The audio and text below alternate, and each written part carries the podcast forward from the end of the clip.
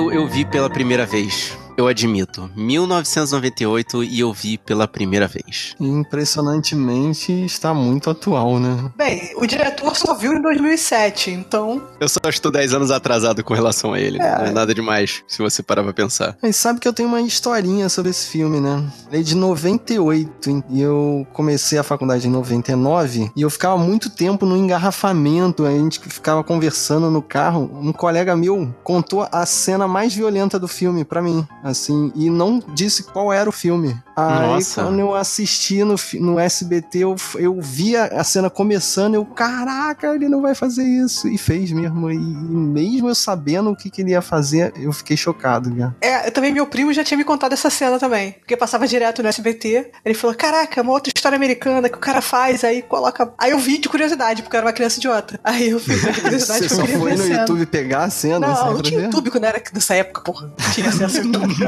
Ela foi na locadora, Fábio. Pegou não, a fita cassete. Eu vi no SBT mesmo, porque passava, ah, o SBT tá. repete tantos filmes que não foi tanto tempo assim depois pra eu conseguir hum, ver. Entendi. Aí da outra vez que passou eu vi. Marcos, tu falou fita cassete, tá? Guerreiro é VHS, tá?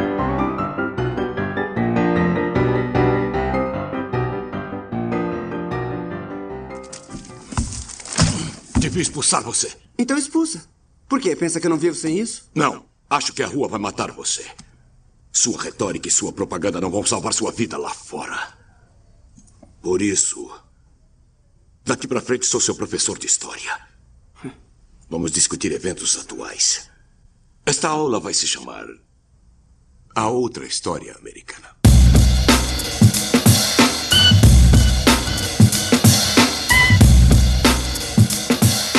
Guerreiros em Guarda. Eu sou Thaís Freitas. Eu sou Marcos Moreira. Eu sou Rafael Mota. E eu sou Fábio Moreira. E esse é o Sabe Nós Podcast. Hoje,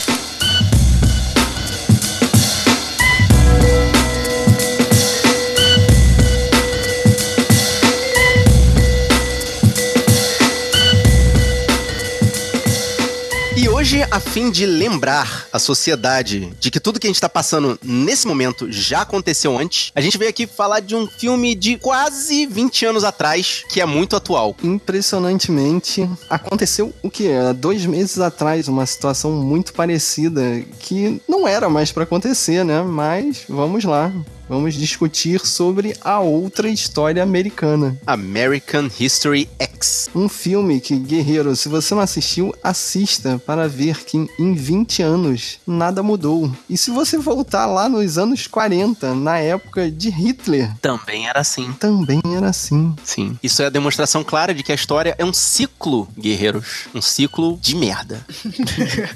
é a humanidade caminhando com passos de formiga e sem vontade, como diz Lulu Santos, o poeta. Excelente referência, parabéns, Thaís. Caramba, só você mesmo pra animar a gente com o Lulu Santos. É, mas antes de começar esse programa, de que você já viu que tá super animado, a gente vai ali afiar os sabres com o Ferreiro e já volta.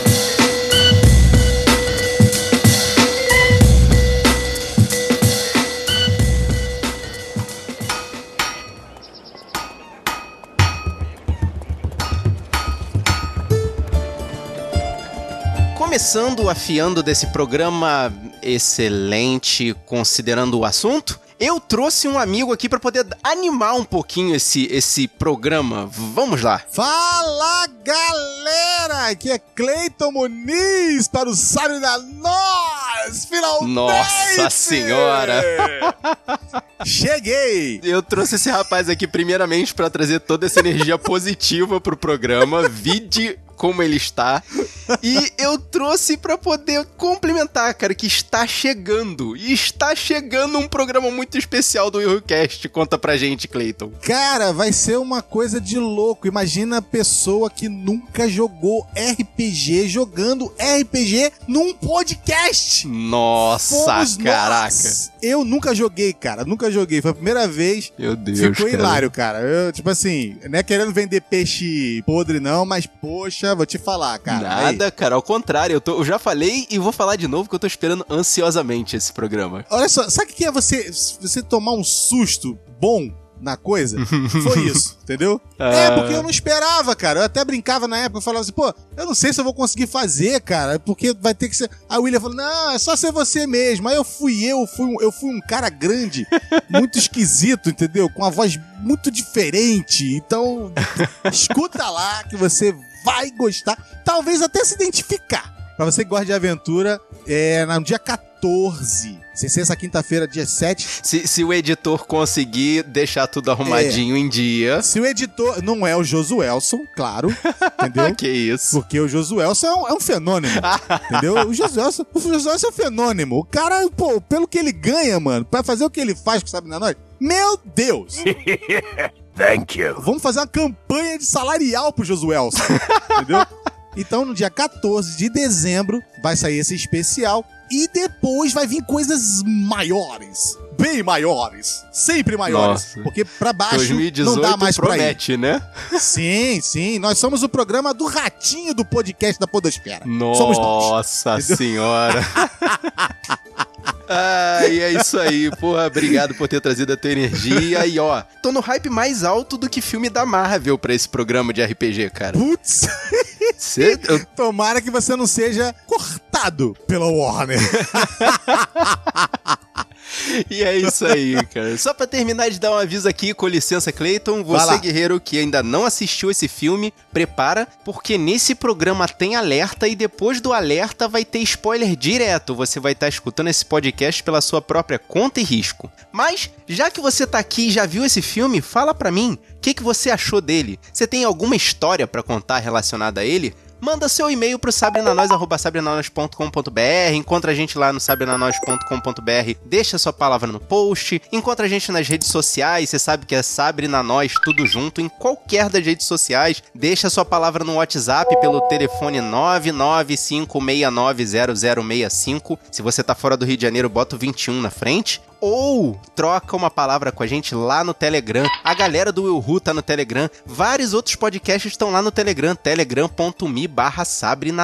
Então, a gente também tá no Telegram, né? Tamo junto. A gente atura umas pessoas lá, as pessoas nos aturam, ah, beleza. E você que ainda escuta o nosso episódio pelo computador, baixa um agregador de podcast no seu Android ou procura o programa de podcast que tem no seu iOS e assina a gente lá. É só procurar por Sabre na Nós. Caramba, é difícil, né? É muito difícil. Até o Clayton já fez, caramba. Pois é, exatamente. Você pega aquele sabre de luz do Star Wars e corta uma é, noz. É, É, é isso. muito fácil. É fácil assim, gente. Muito simples. Cleiton, obrigado por dar essa energia positiva aqui, porque a gente vai mergulhar nesse filme intenso pra falar o mínimo dele, cara. Tamo junto, cara. É, agora, eu sempre quis fazer uma coisa. Uhum. Eu fiz no nosso, mas vou fazer aqui. Guerreiros em guarda! Nossa, Tamo junto! tamo junto, Cleiton, é isso aí. Você está ouvindo Sabre na Nós.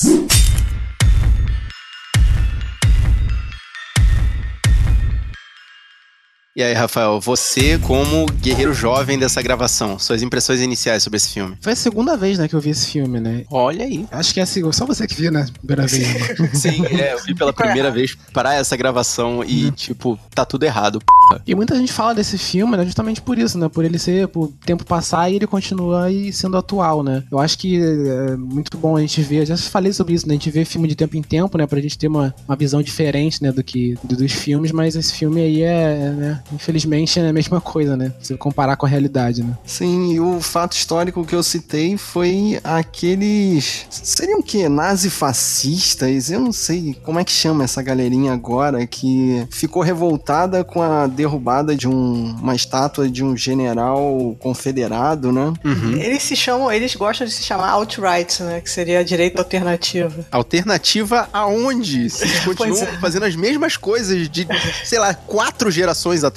E sabe o que que essa discussão me lembra? O filme Gangues de Nova York. Nossa. Que, eh, resumidamente, o filme é, são duas gangues, né? Que são os estrangeiros versus os americanos. Sendo que os americanos estão em Nova York apenas uma geração. Então, tipo, a diferença ali é 30 anos. O que, que são 30 anos para tornar um povo americano ou estrangeiro? Tipo, os Estados Unidos é feito de estrangeiros, né? Né? Feito Sim. de imigrantes. Zé, cara, uma, uma coisa, assim, que é inexplicável. Porque eles botam a, a questão política do filme dizendo que a invasão dos estrangeiros está fazendo a sociedade ficar mais suja. Mas, caraca, a sociedade moderna, ela é toda formada por estrangeiros, sabe? É assim, se você parar pra pensar que, entre aspas, tá? O berço da civilização é a Europa e uma parte da África, tudo fora dali é estrangeiro. Sim, né? Estados Unidos é é um país né, formado por estrangeiros, construído né, por estrangeiros, né? Hum. É, você tirando os nativos-americanos, né? Que o pessoal chama de, de, de, índios, né? Que já estavam lá quando os Estados Unidos foi, foi colonizado. E os índios foram, foram massacrados, né? Pelo povo que colonizou né, os Estados Unidos. E esse povo, né? Se, se chama de americano, né? E hoje tá querendo acabar com os ditos estrangeiros, né? Que pessoas que vão pra lá pra também ajudar a construir o, o país, né? E tem essa, toda essa, essa confusão em torno disso, né? Quem realmente é o estrangeiro no, no, no país, né? Cara, o, o, o mais medonho dessa situação é que realmente, assim, a demonstração mais clara da atualidade desse filme é a eleição americana recente. É o Trump querendo construir um muro para defender os americanos de uma invasão mexicana que tá roubando, como a gente já falou em algum episódio, né? Que tá roubando empregos que os americanos não querem. É, essa é a parte mais complicada da situação. Eles falam que os estrangeiros conforme eles falam, estão roubando empregos deles, mas esses empregos são oferecidos a eles também e a grande maioria não quer trabalhar nisso, cara. É, você, é difícil você ver eles querendo, eles trabalhando em, em na, no setor de serviços, entendeu? Os caras não, eles não querem servir, não querem ser, ser garçom. Por assim dizer, a grande maioria dos trabalhadores americanos quer trabalhar no objetivo fim. Ele não quer trabalhar no meio, né? No objetivo meio, que aí esse negócio que você tá falando, né, Thaís? Que é a limpeza, manutenção, fornecimento de material. Eles querem ser os empresários, professores, eles não querem ser o, o zelador, faxineiro. É, a, normalmente é o que chamam de subemprego, né? Que são os entregadores, a parte de manutenção, né? A parte uhum. seria a parte meio de qualquer empresa, né? Seguranças e, e equipes de limpeza. É, o problema é que a automação tá aí, né, gente? Não vai sobrar muita opção, não, hein? Pois é. Mas assim, você fala do Trump, né, cara? E infelizmente é a eleição de um presidente que tem um discurso que dá força, né, para esses grupos, né, antissemitas, racistas, né? Todos esses, esses grupos, né, da, da, da esses alt-right, né, que você, vocês estavam falando, né? A Ku Klux Klan, entendeu? E quando você vê grupos, né, se fortalecendo novamente no, no país, né, você vê que tem alguma coisa errada, né? Diante do discurso do próprio presidente, né, que acaba de ser eleito, né? É, eles se sentem legitimados, né? O cara sai debaixo das pedras, sai. É, exatamente isso, cara. Da, da onde veio esse pessoal que elegeu esse esse presidente que, sim, eles com, com essa representação alternativa cresceu a ponto de eleger o presidente. E o mais impressionante é que 2018 tá aí e uma das opções que estão levantando para ser o nosso futuro presidente é um radical direitista que eu vou te falar, há dois anos atrás eu achava que era uma piada. Mas esse que é o perigo, né? As pessoas que estão no, no, no, outro lado da moeda, que não vão votar nele, pensam que é uma piada, entendeu? Até o que aconteceu aconteceu com o Trump também, né? Ninguém tava imaginando que o Trump ia ser eleito, né? E esse cara, né, fazendo, espelhando a questão da história americana com a história brasileira, esse, esse candidato a presidente do ano que vem tá querendo fazer exatamente o que aconteceu no Brasil há 50 anos atrás. Tá querendo retornar a história 50 anos instalando um regime ditatorial ou, ou algo muito próximo a isso, cara. É, eu só acho que ele não tem tantos poderes é, quanto exatamente. ele teve naquela época, né? Antes da eleição, sim, eu acredito, mas e depois? Todo mundo serve a determinado grupo de interesses. Ele vai servir a determinado grupo de interesses, ah. o outro que conseguir vai determinado grupo de interesses. É, e na atual conjuntura do, do mundo, assim, esse tipo de, de regime não, não serve, entendeu? A não ser que seja uma situação extrema, entendeu? Não serve aos interesses do, do, do mercado. Sinceramente, torcendo para essa sua teoria entrar na cabeça do cidadão comum, Thais. É, porque lá nos Estados Unidos a piada virou de verdade e o Trump fica brigando via via Twitter com o outro maluquinho lá na Coreia, né? Com, com é o coreano gente. gordinho, é. Caraca, cara. Nem o nosso político mais ridículo, mais farofa, ia fazer uma palhaçada dessa, cara. Nossa, cara. Ia fingir que foi agredido na prisão, mas não ia fazer o negócio ficar brigando no Twitter. a gente vê isso na sociedade em todos os cantos. Você vê essa situação nos Estados Unidos também, é que nasceu como uma piada, acabou se tornando uma verdade. Eu vejo isso também na parte do Brexit, que nasceu como uma piada lá, que era a separação do Reino Unido da zona do euro, acabou virando verdade com o grupo que votou, na maioria, dizendo que achava que a votação era uma brincadeira. É, assim, eu acho que no caso do Brexit, eu acho que foi mais uma pirraça do que uma piada, assim. Foi o pessoal mais velho que não estava satisfeito, não quero esses imigrantes, eu não quero que seja desse jeito, não tá dando certo para mim, quero que volte a ser como era antes, entendeu? Acho que foi mais pirraça do que piada, assim. Porque uhum. eu lembro de ter visto uma, uma estatística que falava, assim, que a maioria das pessoas que tinham votado a favor eram as pessoas mais velhas, que já estavam já na idade de estar aposentados ou estavam quase se aposentando. Ou seja, a parte mais tradicional da sociedade. É. E todo mundo que ia sofrer as consequências da separação seria o pessoal mais novo, que é o pessoal que quer a possibilidade de poder trabalhar em outros países da Europa entendeu? Sem, sem. Porque é livre circulação de mão de obra também, né? Circulação uhum, de. Uhum. E eles vão sofrer com isso. Tanto que já tem gente trabalhando lá que conta com essa livre circulação de mão de obra, tem gente que tá lá e quer ter essa possibilidade de poder, poder trabalhar em qualquer país da Europa. E eles que vão sentir, que o pessoal tá aposentado. Lembre-se de onde está. Isso não é um clube de campo safado onde você pode entrar e sair a hora Cala a boca, cala essa boca, cala a boca! Eu vim dizer uma coisa, cara, eu tô fora, fora, e o Dani também está fora, e se chegar perto da minha família outra vez, eu mato você! Mas vamos voltar pro filme. Eu sei que o assunto é polêmico, mas vamos falar um pouquinho da ficha técnica. O filme ele é dirigido pelo Tony Kaye e eu não, eu não conhecia esse diretor, né? Vocês conheciam ele? Não, mas me interessei pela personalidade da pessoa depois que eu comecei a pesquisar um pouquinho mais sobre ele. Como assim, cara? então, ele é meio persona não grata em Hollywood, né? Ele pra mim tem cara de persona maluca, mas. mas ele teve desavença com os produtores na, na época da gravação do filme, né? O Edward Norton meteu a mão na direção e filmou algumas cenas, né? Ele, a gente ficou sabendo que ele fez isso na, no filme do Hulk, né? Por isso que ele saiu do universo, universo da, da, Marvel, Marvel né? Uhum. E ele já tinha feito isso aqui nesse filme também. Só que o diretor, Tony Kai, falou mal do filme, né? Falou que o filme não tinha assinatura dele e por causa disso isso, ele nunca mais dirigiu nada, né? Só que o mais legal é que ele falou mal do filme sem ter visto. Ele falou mal do filme porque mexeram. Ele só viu o filme em 2007. Meu Deus do céu, cara. Parece eu que tô comentando o filme sem ter visto. Comentando Thor Ragnarok sem ter visto. É, só que o que ele fez provavelmente trouxe péssima repercussão, né? Na, na divulgação do filme, né? Provavelmente na bilheteria também, Por né? Por isso que ele fez esse filme em 98 e o próximo filme dele foi só em 2011. O pessoal demorou a esquecer. é, ninguém conhece ele, né? Porque a gente não teve muita divulgação, porque esse filme é, é bastante conhecido, né? Só que o diretor não, não é, né? Então, quando muita gente fala né, de, de filme clássico, né? Desse estilo, o pessoal adora falar do diretor, né? E nunca fala. Vocês lembram dele ter passado no cinema? Eu só lembro dele no SBT, passando direto. 98 foi, foi o ano de pré-vestibular meu, que eu não é, tive 98 vida. eu tava começando a namorar a minha esposa, eu não tava dando atenção ao cinema no momento. Ai, meu Deus, que romântico. Mas acho, acho difícil, acho pouco provável que isso tenha passado. Eu só lembro dele no SBT mesmo. Não, como ele teve uma indicação ao Oscar, provavelmente em janeiro passou em algumas salas aqui, né? Mas não me recordo. Aliás, já começando a puxar o elenco, né? Já que você mencionou a indicação a, a, ao Oscar, o Edward Norton está outra pessoa nesse filme, né? É, ele malhou muito, né?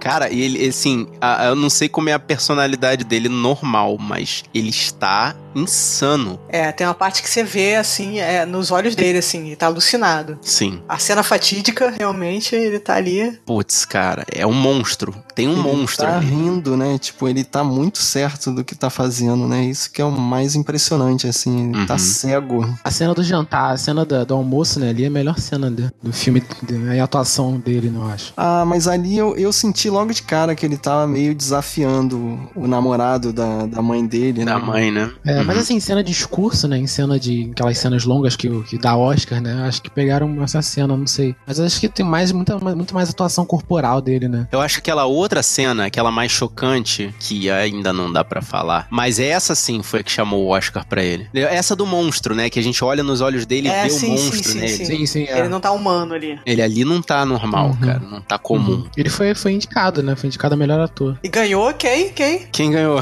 Eu não vi quem foi que ganhou. O cara da vida é bela italiano da vida é bela. Ah, caraca. Nossa, Roberto. Roberto Benigni. thank you, thank you, thank you, thank you. Nossa, é. A, a, disputa foi difícil. Então, se foi. Benigni... Não, foi totalmente político, cara. Esse... Caramba, imagina se dessem pro, pra ele, pro Edward Norton, que faz um, um nazista, e dessem pro cara do, da vida é bela, né? Que pois é, né, gente? Caraca. Dá pro nazista o Oscar. Imagina, né? Cara do campo de concentração, olha Nossa, que. Tri... É, realmente.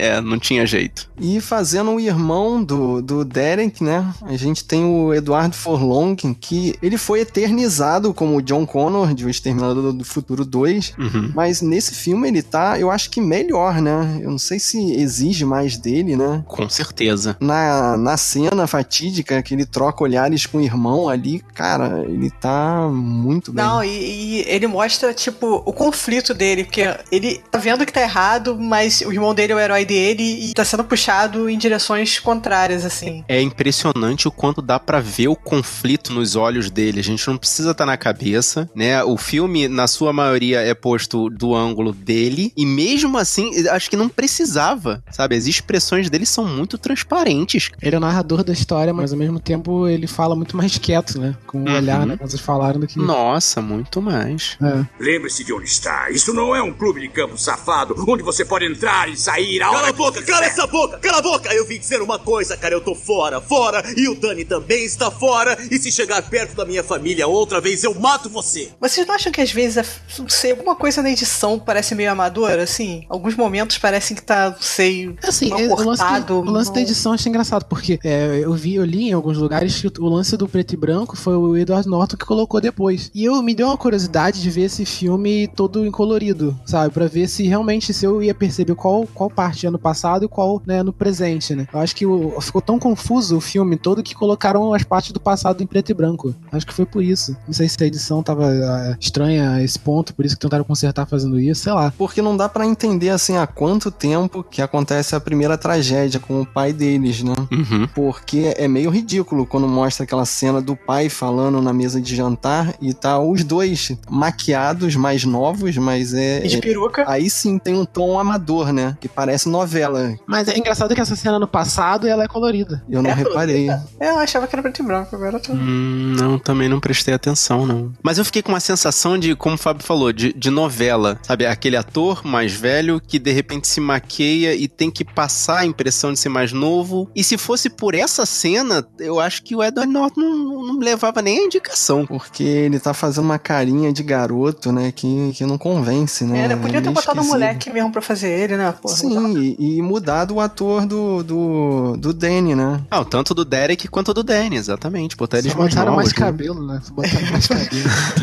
e eu, vocês repararam na, na coincidência de nomes? É Derek, Danny, Davina, Doris. A única que não é a, é a filha mais nova, a pequenininha, que é a Ali, se não me engano. Isso, eu não sabia. Eu achava é. que era tudo com D. Não, a, minha, a filha mais nova, a nenenzinha, não é, mas não é com D. Doutor Sweeney. aí, aí não, aí é pelo em ovo, Rafael. Aí eu acho que é pelo em ovo. Mas fazendo a matriarca da família, a gente tem a Beverly D'Angelo fazendo um papel dramático, né? Eu sempre lembro dela em Férias Frustradas, né? Cara, e, e assim, ela, ela bota o coração pra fora nesse filme, cara. É outra pessoa também, sabe? É a mãe, sim, é, é uma pessoa sofrida pra caramba, cara. O sofrimento dela naquela cena que o. Que o não sei se o cara é o professor né, no colégio lá. Ele fala que, que, tava, que namora ela no momento, né? E fala pra ela que ela perdeu o filho dela. Aquela cena, cena bem legal, né? Você vê Essa o sofrimento. na calçada, né? Isso, é. E o mais novo vê pela janela, né? E aí parece o conflito dele, né? Ele, tipo, hum. caraca, que merda que a gente tá fazendo. Mas eu achei, assim, que ela é... Eu não sei, eu acho que os personagens femininos desse filme são, são bem fracos, assim. Eu não olhei aqui quem é, mas a namorada também do, do Edward Norton, eu achei, assim, bem mal escrito. Vocês não acharam, não? Assim, ela é... Ela é, ela é retilínea, a né? parceira, né? né? A parceira dele, a sidekick. É, não tem... Ela não tem facetas, né? Eu acho que dentro de uma cultura daquele tipo, eu acho que a mulher não, não cresce muito. Quem narra é o garoto, né? É um filme é visto da, da, da, Ah, sim. De repente faz sentido pela questão do ponto de vista, né? Até o, o personagem, a personagem da irmã, né? Tanto a Davina quanto a Stacy. A Stacy é a namorada do, do Derek. O que eu gostei da Davina é que ela é republicana, né? Só pra na casa do nazismo. Uma direção tá sendo contra a republicana. Por causa disso, ela é obrigada a comer um bife ali de uma só, né? Nossa, cara, aquilo é, é, é muito. Aquilo é no Brasil já tinha dado BO, cara, que tinha virado um barraco generalizado, tinha envolvido Nossa. vizinhos. Então, ali parece que tem um respeito, né? O patriarcado, né? Tipo, ele, ele é o chefe da família, né? A mãe. É, porque falaram que ele ganha bem, né? Que ele tinha um emprego bom, provavelmente ele devia estar sustentando a casa também. Ah, então faz sentido, depois que ele é preso, e- eles têm que mudar de casa, né? Pra um Sim. apartamento menor. Exatamente. Bom, ele ali naquela cena, ele assume o papel de figura paterna da família, Sim, né? de provedor, né? Que é uma coisa que em, famílias americanas isso não é comum, né? Tá todos os irmãos ali, porque durante o filme o, o Eduardo Forlong tem 17 anos, né? Ele tá no último ano do segundo grau. E normalmente é nessa época aí que os filhos vazam, né? Independente se vão pra faculdade ou não, eles saem de casa. Então já era pro Edward Norton ter saído há muito tempo, né? Mas aí ele é arrimo, né? É, tem uns que não, que só que arrumam, arrumam emprego não vão fazer faculdade. O cara tem uns que saem pra... Exatamente. Ele acabou assumindo, vamos dizer assim, as contas da casa, né? É, e a menina acho que tá fazendo faculdade, mas continua morando também. Ela lá. tá sempre estudando, né? Sempre que ela tá- aparece a personagem dela, ela tá... Ah, é, a Davina tá estudando, é verdade. É. Que aí ela, acho que ela chega a falar pra ele, ela fala assim, não, eu vou, eu vou sair da faculdade. Ele, não, não, não, sai da faculdade não, você continua, que a gente vai dar um jeito, não sei o quê. Porque a mãe tá doente, as coisas estão tão difíceis. E agora o personagem, cara, o Cameron Alexander. Feito pelo Stacy Kitsch. Que serzinho deplorável. E não lembraram a vocês um outro personagem igualmente deplorável de um filme que a gente falou há pouco tempo também sobre essa situação de supremacia branca? Hum, não. Defense. Caraca, não prestei atenção, mas realmente Não, faz não. bastante sentido. Cara, coloca o Michael Douglas em Um Dia de Fúria, em, a foto em contraste com esse cara. Cortezinho de cabelo e o óculos grandão e fininho. É o mesmo Caraca, estereótipo, cara. É exatamente o mesmo estereótipo. É o padrão americano revoltadinho. Esse cara é o cara que capitaliza com o ódio dos outros. Porque atrás de um grupo de ódio organizado, tem sempre alguém capitalizando, gente. Se não tem dinheiro, Exatamente. não tem organização, entendeu? Se não tem alguém tirando dinheiro, ninguém se organiza. Então, ele com certeza, ele ali, ele é chefe daquela quadrilha ali, e ele tá tirando dinheiro ou poder de cima daquilo ali, entendeu? Sempre tem alguém capitalizando. É, no filme não deixa claro, né, como eles ganhariam dinheiro ali, porque eles só destroem, né? O que é bizarro, né? Eles não constroem nada. Pelo menos o que é mostrado no filme, né? Não, é porque como o filme é mostrado do ponto de vista do Danny, né, de um garoto relativamente novo, ele foca, vamos dizer assim, no que ele tá destrinchando ali, que é o ódio. Ele não tá pensando nessas minúcias do tipo dinheiro, emprego. É basicamente ódio, né? Tem um outro filme que fala disso também, que é um filme de terror, que é o Green Room. Nesse filme, o Patrick Stewart que faz o chefe nazista. Então, eles têm um esquema de tráfico de drogas, de tudo que é coisa. Porque eles são uma gangue, cara. Na verdade, eles são uma gangue. Só tem uma roupagem Quando diferente. começou o grupo, né, com, lá no, no passado, com o Edward Norton e tal, que eles estavam recrutando o pe- o pessoal, né, eles estavam roubando e tal. Depois, quando ele volta da prisão, né, o personagem do Stacy fala pra ele que eles já passaram desse ponto, né, de roubar e tal, né, Uhum. Eles já, já estão mais organizados, né, é isso que, era, que, é, que é o perigo É. também, né, porque hoje em dia também você vê esses grupos, né, só que bem mais organizados, né, com internet, né, ele fala também, né, o lance da internet, né, eles conseguem se organizar mais, recrutar Caraca, mais, cara, conectar se, mais. a gente, é, se a gente pensa no perigo de um cara organizando um, um grupo de, de pessoas com discurso de ódio, pensa essa mesma coisa na escala da internet. Sim, sim. Ele fala que com o advento da internet ele conseguiu. O advento, ele cara. Conseguiu se organizar mais. Tem que lembrar que é 1998, né? Pois é, A né? internet tava engatinhando, né? Uhum. Tá recrutando gente no, no, no chat da, da UOL. Do chat da UOL, pode crer. Ah, meu Deus. Falando com os nazistas no Mirk, falando com.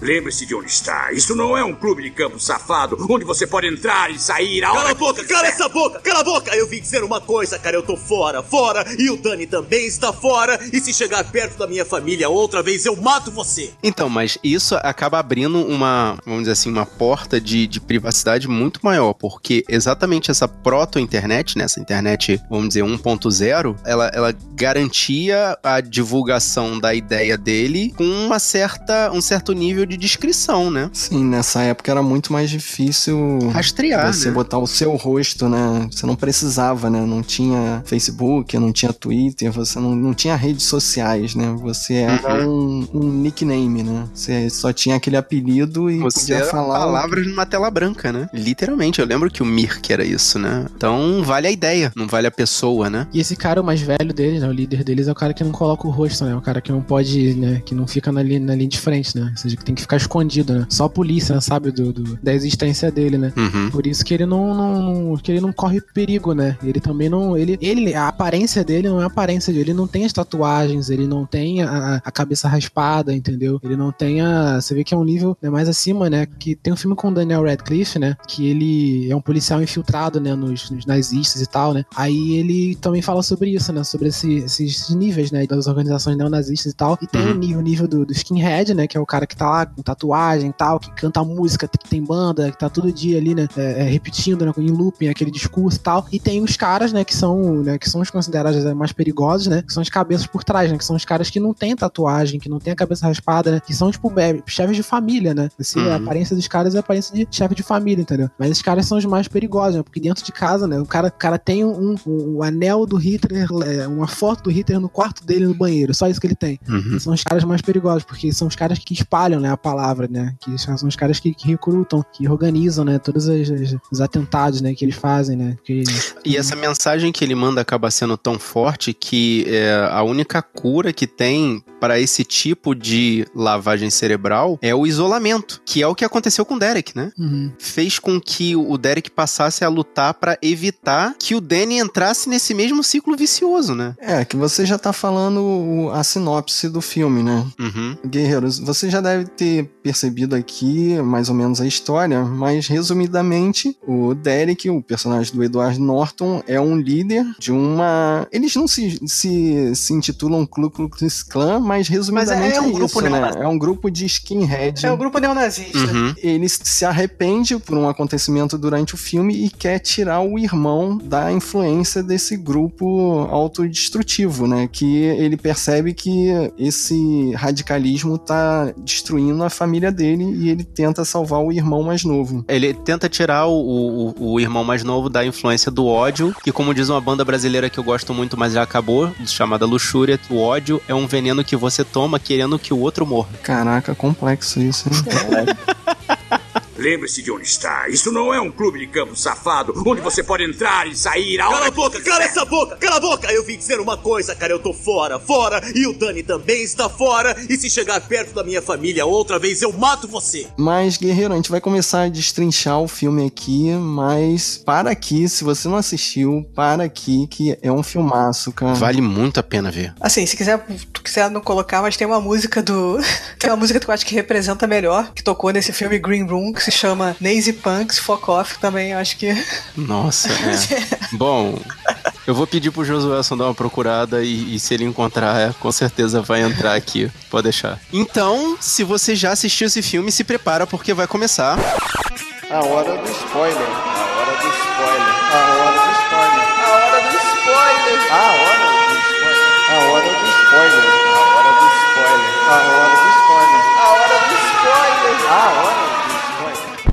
E a partir desse instante você tá escutando esse podcast pela sua própria conta e risco. Derek transa de coturno.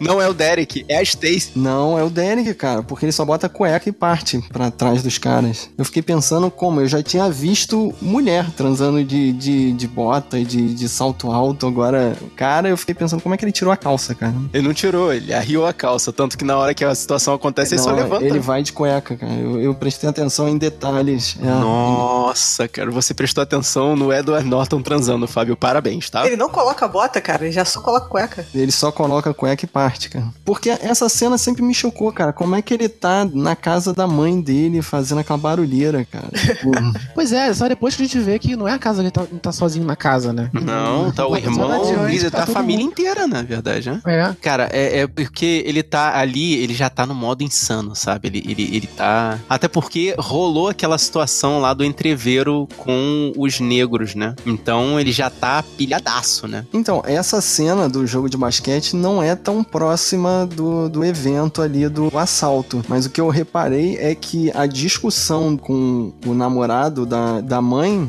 é no mesmo dia, né? Eu acho que ele tava puto com isso. Não, acho que são os mesmos caras do basquete. São, são os mesmos caras. Não, não, sim, são, são os mesmos caras do basquete, mas a discussão no almoço foi o estopim pra essa situação. Sim, porque ela fala, amanhã você sai daqui. Uhum. Então, tipo, no dia diz, "Eu seguinte ele tem que sair de É. casa. Aí naquela noite acontece essa situação. E agora eu sempre gosto de abusar de vocês, operadores do direito. Se ele tivesse parado ali na descarregando as armas, seria uma legítima defesa, ok? Não, no, Bra- no Brasil, eu acho que ele poderia dizer, se ele tivesse só atirado nos caras e ele dizia que foi legítima defesa, poderiam tentar alegar que ele foi houve houve excesso, mas agora ah, executar é que não deu, né, gente? Executar o cara. tá Ali, ferido. ali entra na parte do requinte de crueldade É. e da, do excesso. motivo Porque fútil. defesa é só o suficiente pra você impedir a ameaça que você tá sofrendo, entendeu? Se você faz mais que isso, você é excesso, você tem que pagar pelo excesso. Então, e o fato dele ter descarregado, de ter dado uns 5 ou 6 tiros no primeiro ele pode cara, ter-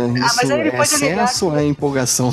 Ele pode ter alegado que ficou nervoso, tava com medo. Aí, pô, na hora do. do- do- Tomado de forte emoção, É, ele fez exatamente. isso. Aí Ele não é- isso ele não é iria ser um treinado. atenuante. Ele pegou três anos só, né? É. Me admira que tenha sido só três anos, cara, porque ele matou uma pessoa. É, assim, é interessante. Há um pouco tempo atrás eu tava vendo aquele documentário da Eva DuVernay, mas é, a 13 terceira emenda. E ela usa o exemplo de um menino que invadiu a propriedade de um cara e o cara achou que. Ele alega que achou que o garoto tava armado, que o garoto tava na mão no bolso. Uhum. E aí ele perseguiu o garoto na rua. Tipo, o garoto viu que ele tava armado, fugiu, e ele foi atrás do garoto e matou o garoto. E foi legítima defesa. Nossa, isso foi Ele- legítima é, defesa. exatamente. Sim, é, deram uma legítima defesa. Eu ia puxar também esse lance do. do- que eu, baseado nas coisas que eu vi também nesse documentário da 13 emenda, né? Uhum. Eu não entendo nada de direito. Eu acho que o, o- motivo dele ter ficado, né, só três anos, né, que teve esse lance do propriedade, né? Tem o, o motivo, tem o lance do roubo, o lance de propriedade, tem o lance de, né, dele ser branco, os caras serem negros É já porque também. existe lá existe a questão do direito de defesa da propriedade. Isso eu sei. Que se uma pessoa invade a sua casa ou pega um objeto seu, no caso ali na, naquela cena foi o carro, ele pode usar dos meios necessários pra poder É. impedir o fato. Só que Agora, aí, a- necessários- o excesso é o excesso. eu não sei, eu não sei em que ponto ali eles chamam de excesso. Mas acho que tem vários fatores, né? Esses fatores de lance de propriedade, dele ter, os caras, né,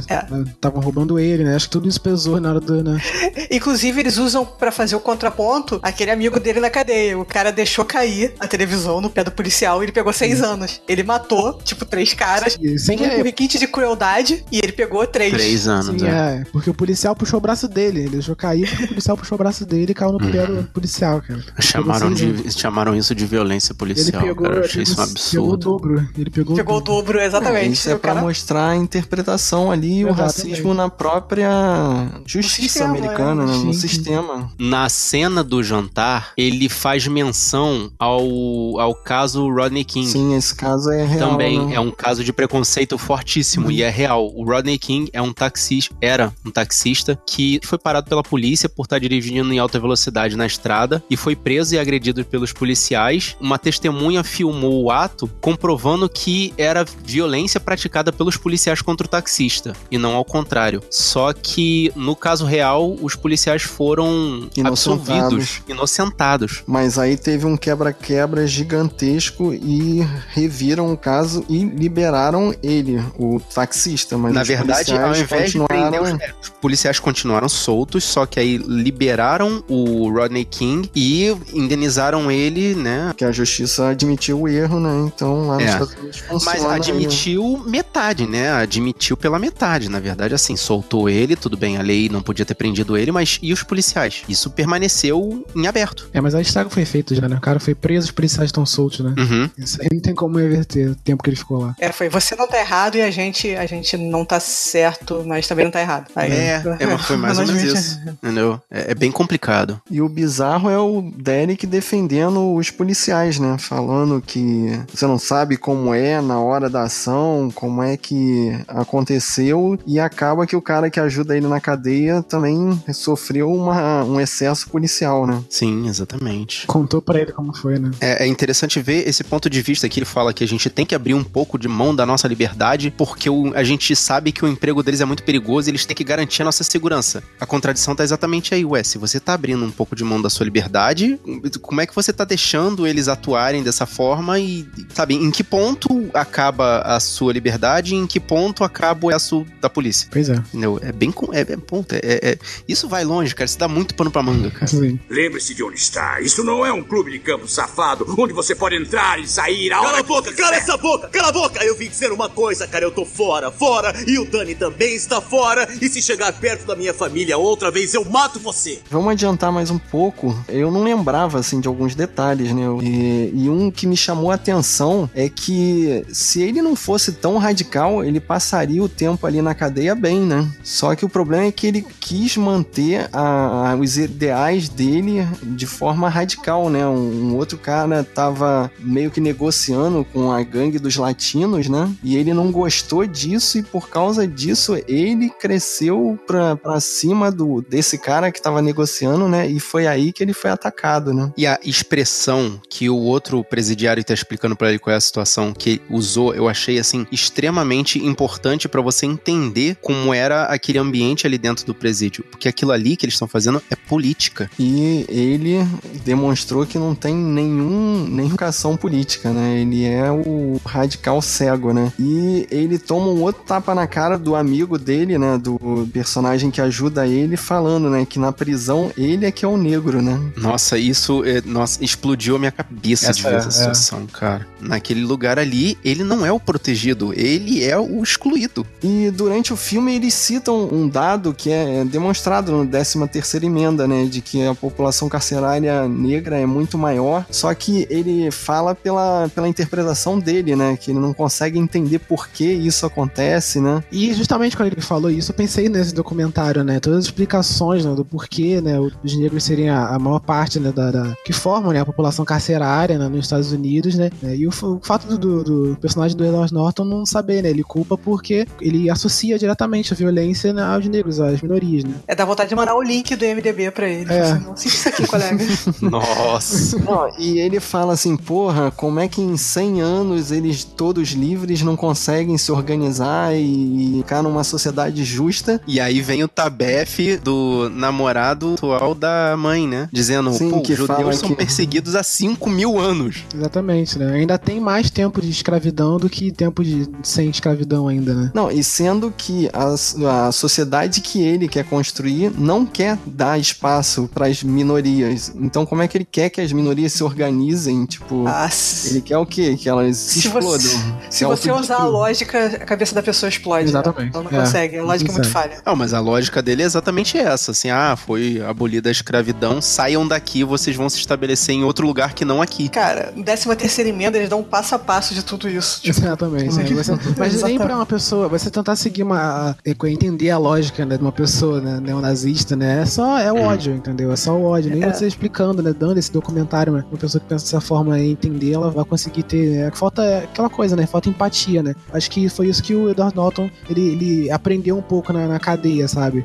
E o que ele não teve do grupo, né? Do grupo que né, supostamente deveria proteger ele, né? Que ele supostamente deveria correr como, né? Como ele conhecia, né? Não deveria. Como ele não entendeu o lance né, da política né, que aconteceu dentro da, uhum. da, cadeia, né? Ele ficou meio, né? Meio, meio, meio norteado, né? Uhum. E toda essa. E depois o grupo violentou ele, né? Por isso que ele teve essa. Cara, eu, eu juro que eu tô tentando evitar a piada, mas eu vou soltar aqui ela só pela desencargo de consciência. Quer dizer que o Edward Norton ficou sem norte. Ah, eu pensei disso, nisso, cara. É, ele pensou, não, não vou fazer. Desnorteado.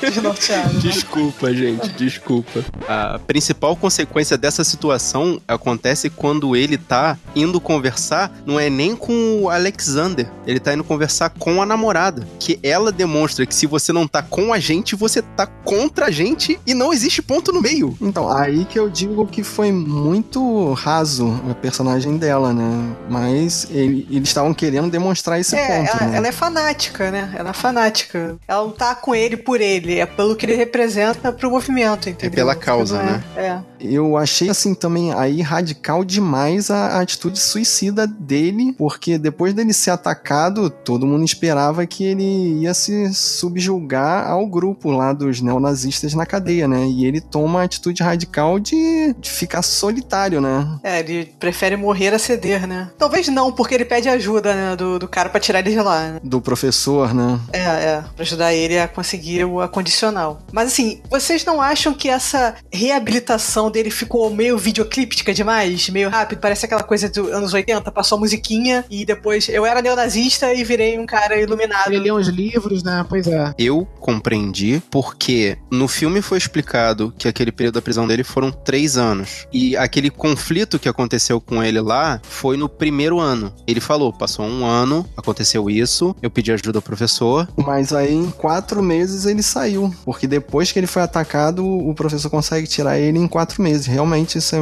bem rápido, assim. É, ele leu é, livros do professor, né? É, tipo, leu ah, eu achei que fosse mais tempo. Eu fiquei com a sensação que fosse dois anos. E na realidade, o que dá o estalo nele é quando ele conclui, né, que o colega dele lá de lavanderia ajuda ele. E aí sim dá o estalo que fala que, pô, um cara que eu sempre odiei, do nada, de graça, me ajudou. E esse é o estalo. Mas esse é um cara de cabeça aberta. Ele já tinha o esclarecimento, tanto que ele, no meio da conversa lá, né, que ele tá vendo que o Derek tá tendo os problemas na própria cabeça lá, de, de conflitos, ele tenta é, ajudar ele daquela forma bem indireta, coisa e tal. Aí quando o Derek começa a se mostrar mais calmo, mais tranquilo, ele mesmo fala: Olha, pronto, agora a gente já pode se ignorar em paz. Que tipo, pouco, pouco, me importa que você não queira ficar comigo, mas pelo menos me ignora com a consciência limpa, ou, ou tranquilo, entendeu? É. Né? Eu também fiquei um pouco cético em relação a essa mudança dele muito rápido e tal. Às vezes eu costumo comparar com a vida real, né? E eu, eu já vi bastante, várias histórias né, de ex-neonazistas, né? De caras que, que conseguiram, né?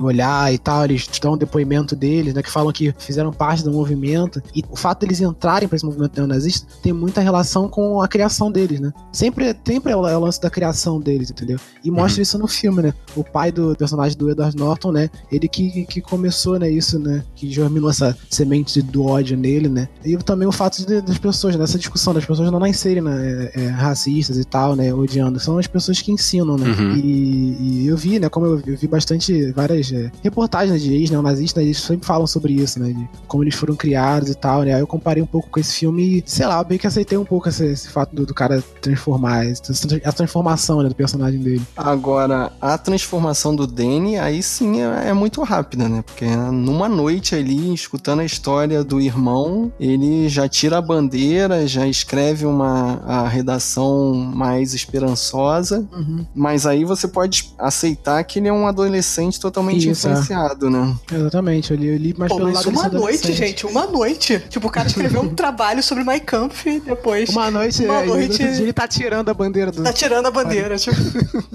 Mas é o lance do irmão, entendeu? Ele, ele copia é. o exemplo do ah, irmão. Quando o irmão é radical, ele adota o radicalismo. Quando o irmão é mais tranquilo, ele adota a atitude do ah, irmão. Mas bota duas semanas, pelo menos. Ele, ele, ele ali é totalmente sem rumo. Lembre-se de onde está. Isso não é um clube de campo safado, onde você pode entrar e sair a Cala a boca, cala essa boca, cala a boca! Eu vim dizer uma coisa, cara, eu tô fora, fora, e o Dani também está fora, e se chegar perto da minha família outra vez, eu mato você! Agora, uma parte corrida que eu quero que vocês me ajudem. Eu não consegui entender o final do filme a cena do, do café. Ali, aquele. Os dois irmãos saem para tomar um café. Aí, uhum. de repente, entra o professor com um policial dentro da cafeteria e fala: o Cameron e o, e o Gordão estão na UTI e a gente quer que você faça. Aí eu não consegui entender o que, porque eu achei que eles iam dar voz de prisão para ele. Eu não, também é, achei. É, assim, eles foram atacados. Provavelmente aquela coisa que aconteceu com o irmão dele no final já era uma coisa, uma ação já coordenada da gangue, porque é, eu li, li numa das, críticas que aquela gangue acho que são os Crips, que é uma gangue grande que tem nos Estados Unidos. Uhum. Aquela coisa do, do, da quadra de basquete, tudo já é uma gangue organizada, aqueles caras fazem parte. Uhum. Então, parece ser uma ação organizada da gangue, que foram os cabeças lá dos neonazistas, que eram o Cameron e o Seth. E os caras queriam que ele fosse lá falar com o resto da gangue para acalmar os ânimos e não virar uma guerra generalizada. Pera aí, então eles não sabiam que o Cameron tinha levado um chute do Derek? Não, mas isso foi uma coisa depois, entendeu? Não foi. Isso que eu também, eu também confundi. Não foi do ataque dele, entendeu? Foi. Aconteceu naquela noite uma outra briga.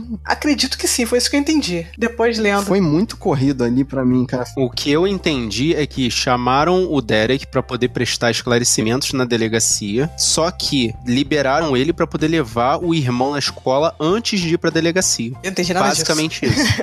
então, e foi muito confuso. E como eu tava assistindo pela segunda vez e sabia o que, que ia acontecer, cara, não faz o menor sentido eles irem juntos, de mãos dadas, pro colégio do garoto que tem 17 anos de idade, né? Isso, esse final foi assim, telegrafado, vai dar merda. Mas é, é aí te volta a questão da figura paterna do Derek com relação ao Danny, Fábio. Não, aí vem a minha interpretação de que o cara tava esperando alguém atacar eles também, entendeu? Uhum. Os caras tinham sido atacados. Tanto que passa um carro devagar e ele para e fica olhando assim, esperando alguém atirar nele. Ele até dá esse catuque desse carro pro Danny enquanto eles estão andando pra escola. Tomar o drive-by, né? Ele, que é, drive-by, que é coisa de saiu da, Ele já saiu da cadeia já com esse medo. Você percebeu, né? Tem uma uhum. cena que ele tá saindo da. Né, que ele ia. Ele sabia, ele fala, né? Tem um momento que ele fala que ele sabia que ia morrer alguma hora, né? Que isso ia ser atacado e né, tal. É. Uhum. Aí ele já tava com esse medo, né? Teve, teve essa cena do carro. Pensei que fosse que fosse acontecer naquele momento, né? Mas não já.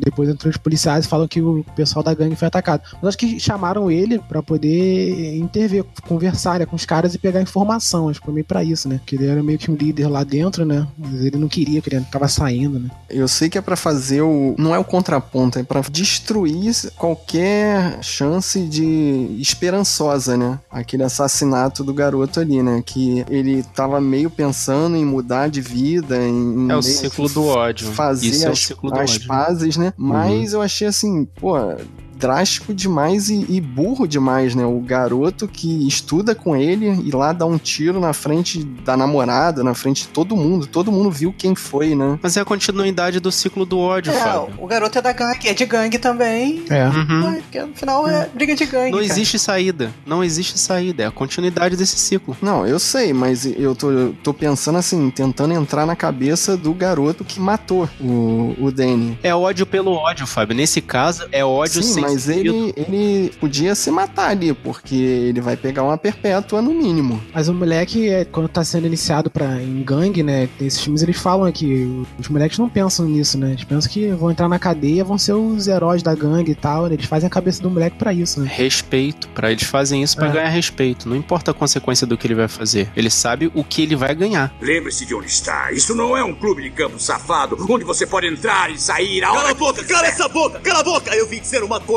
cara, eu tô fora, fora, e o Dani também está fora, e se chegar perto da minha família outra vez, eu mato você! E qual é a mensagem que esse filme traz, cara? Que o ciclo do ódio continua sempre, sempre será?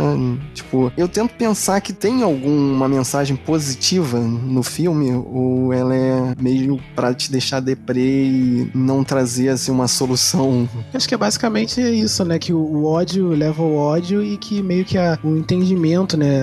A, a, quando a gente se vê como, como igual, acho que é o caminho para meio que para acabar com isso, né? O que eu ia falar é que era repetir o que o Rafael falou no, algum tempo atrás, que a pessoa, ninguém nasce com ódio. É uma coisa que a pessoa aprende e ela pode desaprender, entendeu? Uhum. Então existe recuperação, mas é, uhum. é o ciclo, né? Ele tá lá, você tem que se retirar dele o mais rápido possível.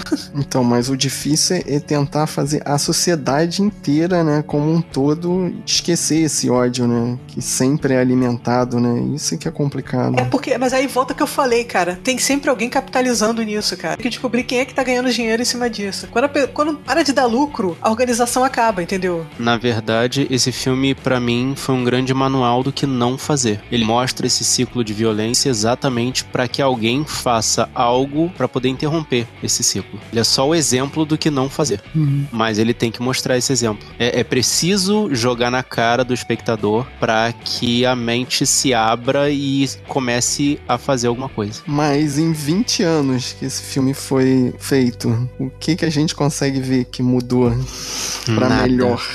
Nada. Aí você me pegou, você falou para melhor, se tiver só o que mudou, aí melhor ferrou. Te digo a diferença, né? Assim, você perguntou é melhor. Eu vou, eu vou desconsiderar essa parte da frase que você falou e vou te dizer, está entrando em escala industrial. Não, eu posso dizer um, um aspecto que pode ser considerado positivo. É que agora a pessoa, como elas se sentem legitimadas, você sabe com quem você tá lidando. Elas não estão se escondendo mais, tá mais fácil identificar. Hum, não estão mais com vergonha. Sim, até porque teve uma caça às bruxas daquele evento, né? Todo mundo que apareceu nas, em fotos, em reportagens que, que tava apoiando os skinheads lá, foram atacados, demitidos, sofreram todo tipo de represália, né? É, né? Mas ninguém foi preso, né? Você vê que é passinho de formiga. É, é, né? então, não, é mas pelo menos teve uma resposta da sociedade, né? Se não teve a resposta da justiça, pelo menos teve uma resposta da sociedade mostrando que cara, tem que parar, né? É que nos Estados Unidos eles têm uma visão, uma, não uma visão, mas uma abordagem diferente quanto à liberdade de expressão. Lá eles assumem que não existem ideias falsas. Então você pode falar qualquer merda que você quiser, desde que você não faça. Exato. É que, é que reflete no discurso do presidente, né? Que quando fala sobre isso, né? O Trump falou sobre lados, né? O que as pessoas entendem mal é que você pode falar qualquer coisa e você não vai sofrer, como se diz, é, o governo não vai fazer nada com você,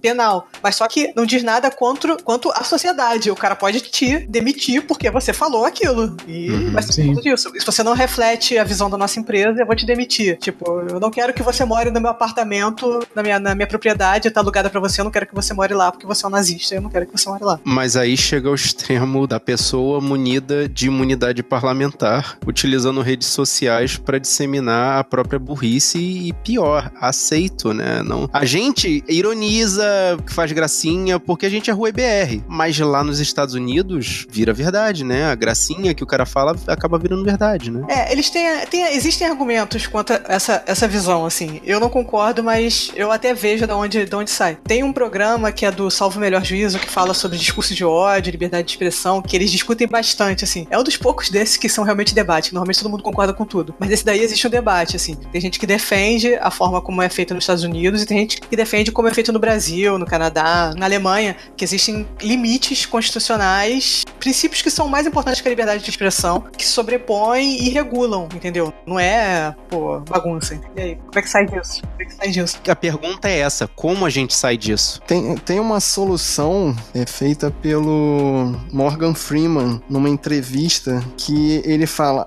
apenas não fale mais sobre isso. Morgan Freeman é outra polêmica, né, é, cara? É, tipo, vai até... é, não. Pois é, né? Não, não, não, não é isso. Pois é, não é, não é isso. tipo, se você não falar, eles vão não. falar, eles vão, quando o momento que eles se sentirem legitimados, eles vão. Não existe isso. Hum. Agora você pode achar que existe a solução através do diálogo, através do meio senso, você pode achar que, porra, a solução é através da porrada que você não dialoga com o nazista, entendeu? No Brasil a gente não fala muito sobre isso e a gente pensa que não tem, né? Mas eu, eu vejo, assim, a educação, pelo menos para as minhas crianças, assim, tipo, porque eu fui educado com piadas racistas, achando normal o Mussum ser o palhaço, o, o urubu, ter várias piadas racistas e achar engraçado. Eu fui educado assim. Uhum. E pro meu filho eu apenas não faço esse tipo de piada, né? É, no negócio de não falar, né? No Brasil a gente não fala muito sobre racismo e tem muita gente que pensa que não existe racismo no Brasil, né? Porque muita gente fala que não, porque ah, o Brasil é um país miscigenado, não tem esse negócio. Tem muita gente que pensa dessa forma, entendeu? Por isso que falam que no Brasil é muito mais velado, né? É, eu acho que não discutir, como eu disse, fica. Eles ficam lá escondidinhos esperando se legitimar para atacar, entendeu? Você tá varrendo para debaixo do tapete. Rapaz, no meio dessa conversa de vocês, juro, eu acabei de receber uma imagem de um amigo aqui, o, o, o Tigre do podcast Um Tigre no Cinema, falando sobre o paradoxo da tolerância. Exatamente, é isso que eu ia falar, eu ia falar essa coisa. É, ele é de um filósofo chamado Karl Popper. Eu vou deixar até a imagem no post, eu vou colar no post. Obrigado, Tigre, pela imagem. Que, assim, existe toda uma explicação nessa imagem, que é até curtinha, mas eu não vou me estender muito aqui. E a frase final que ele bota é: por mais paradoxal que seja, defender a tolerância exige não tolerar o intolerante. E existe toda uma explicação para isso. Mas basicamente é: se você quer acabar com essa intolerância, você não pode tolerar o intolerante. Você pode resumir que a única forma de se dialogar com o nazista é com um taco de beisebol na cara. É um paradoxo mesmo. é, é, é, porque então você tem que agredir o nazista, é, é meio esquisito esquisito, né? Na verdade, para você conseguir tolerar é, é, todas as ideias, você tem que acabar com o radicalismo. É basicamente isso. Você não tem como você tolerar uma pessoa que não tolera a sua própria existência, não tem diálogo com alguém que acha que você não pode existir. Se você vai agredir o outro, você tá se rebaixando ao outro também. É, é, tá, é cara, mas o outro cara. não aceita. Tipo, uma coisa é você, você agrediu uma pessoa que não aceita a sua existência no mundo. Concordo tipo... também que não existe diálogo, entendeu? Agora, o lance do, da violência, você cria o ciclo, né? Que o filme também fala, né? Você cria esse ciclo de violência. Né? Mas que, que não existe diálogo também, eu acho que não. Acho que a solução, né, é você trabalhar na, na base. Entendeu? Na base, exatamente. É. Educação, sempre, gente, educação. Então, e, e esquecer as gerações passadas. É isso? É, uma hora é, Na verdade, é. Foco nas gerações futuras. Formata os dois pontos e recomeça do zero. Então é isso, guerreiro. Se você tem mais de 10 anos de idade, você já tá errado. Você comenta aí.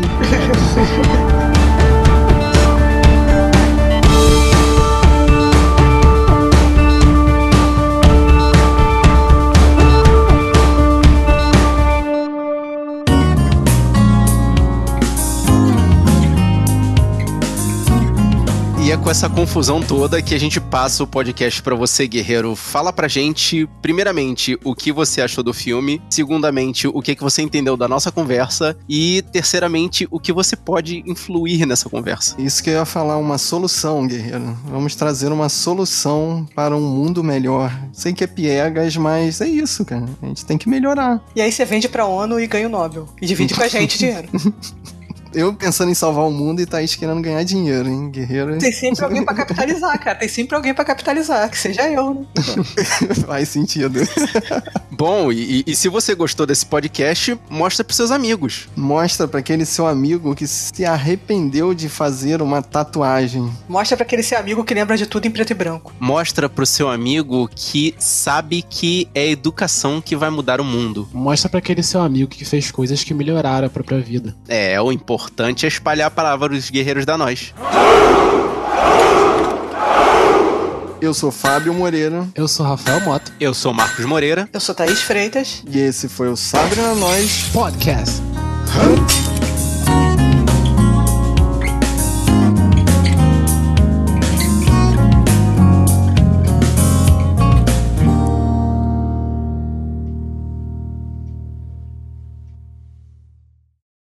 Como é que eu vou começar essa situação? Uh... E hoje? oh, Vamos lá, só, só um insight, só uma ideia. só, só uma ideia. Só uma ideia que é rapidamente.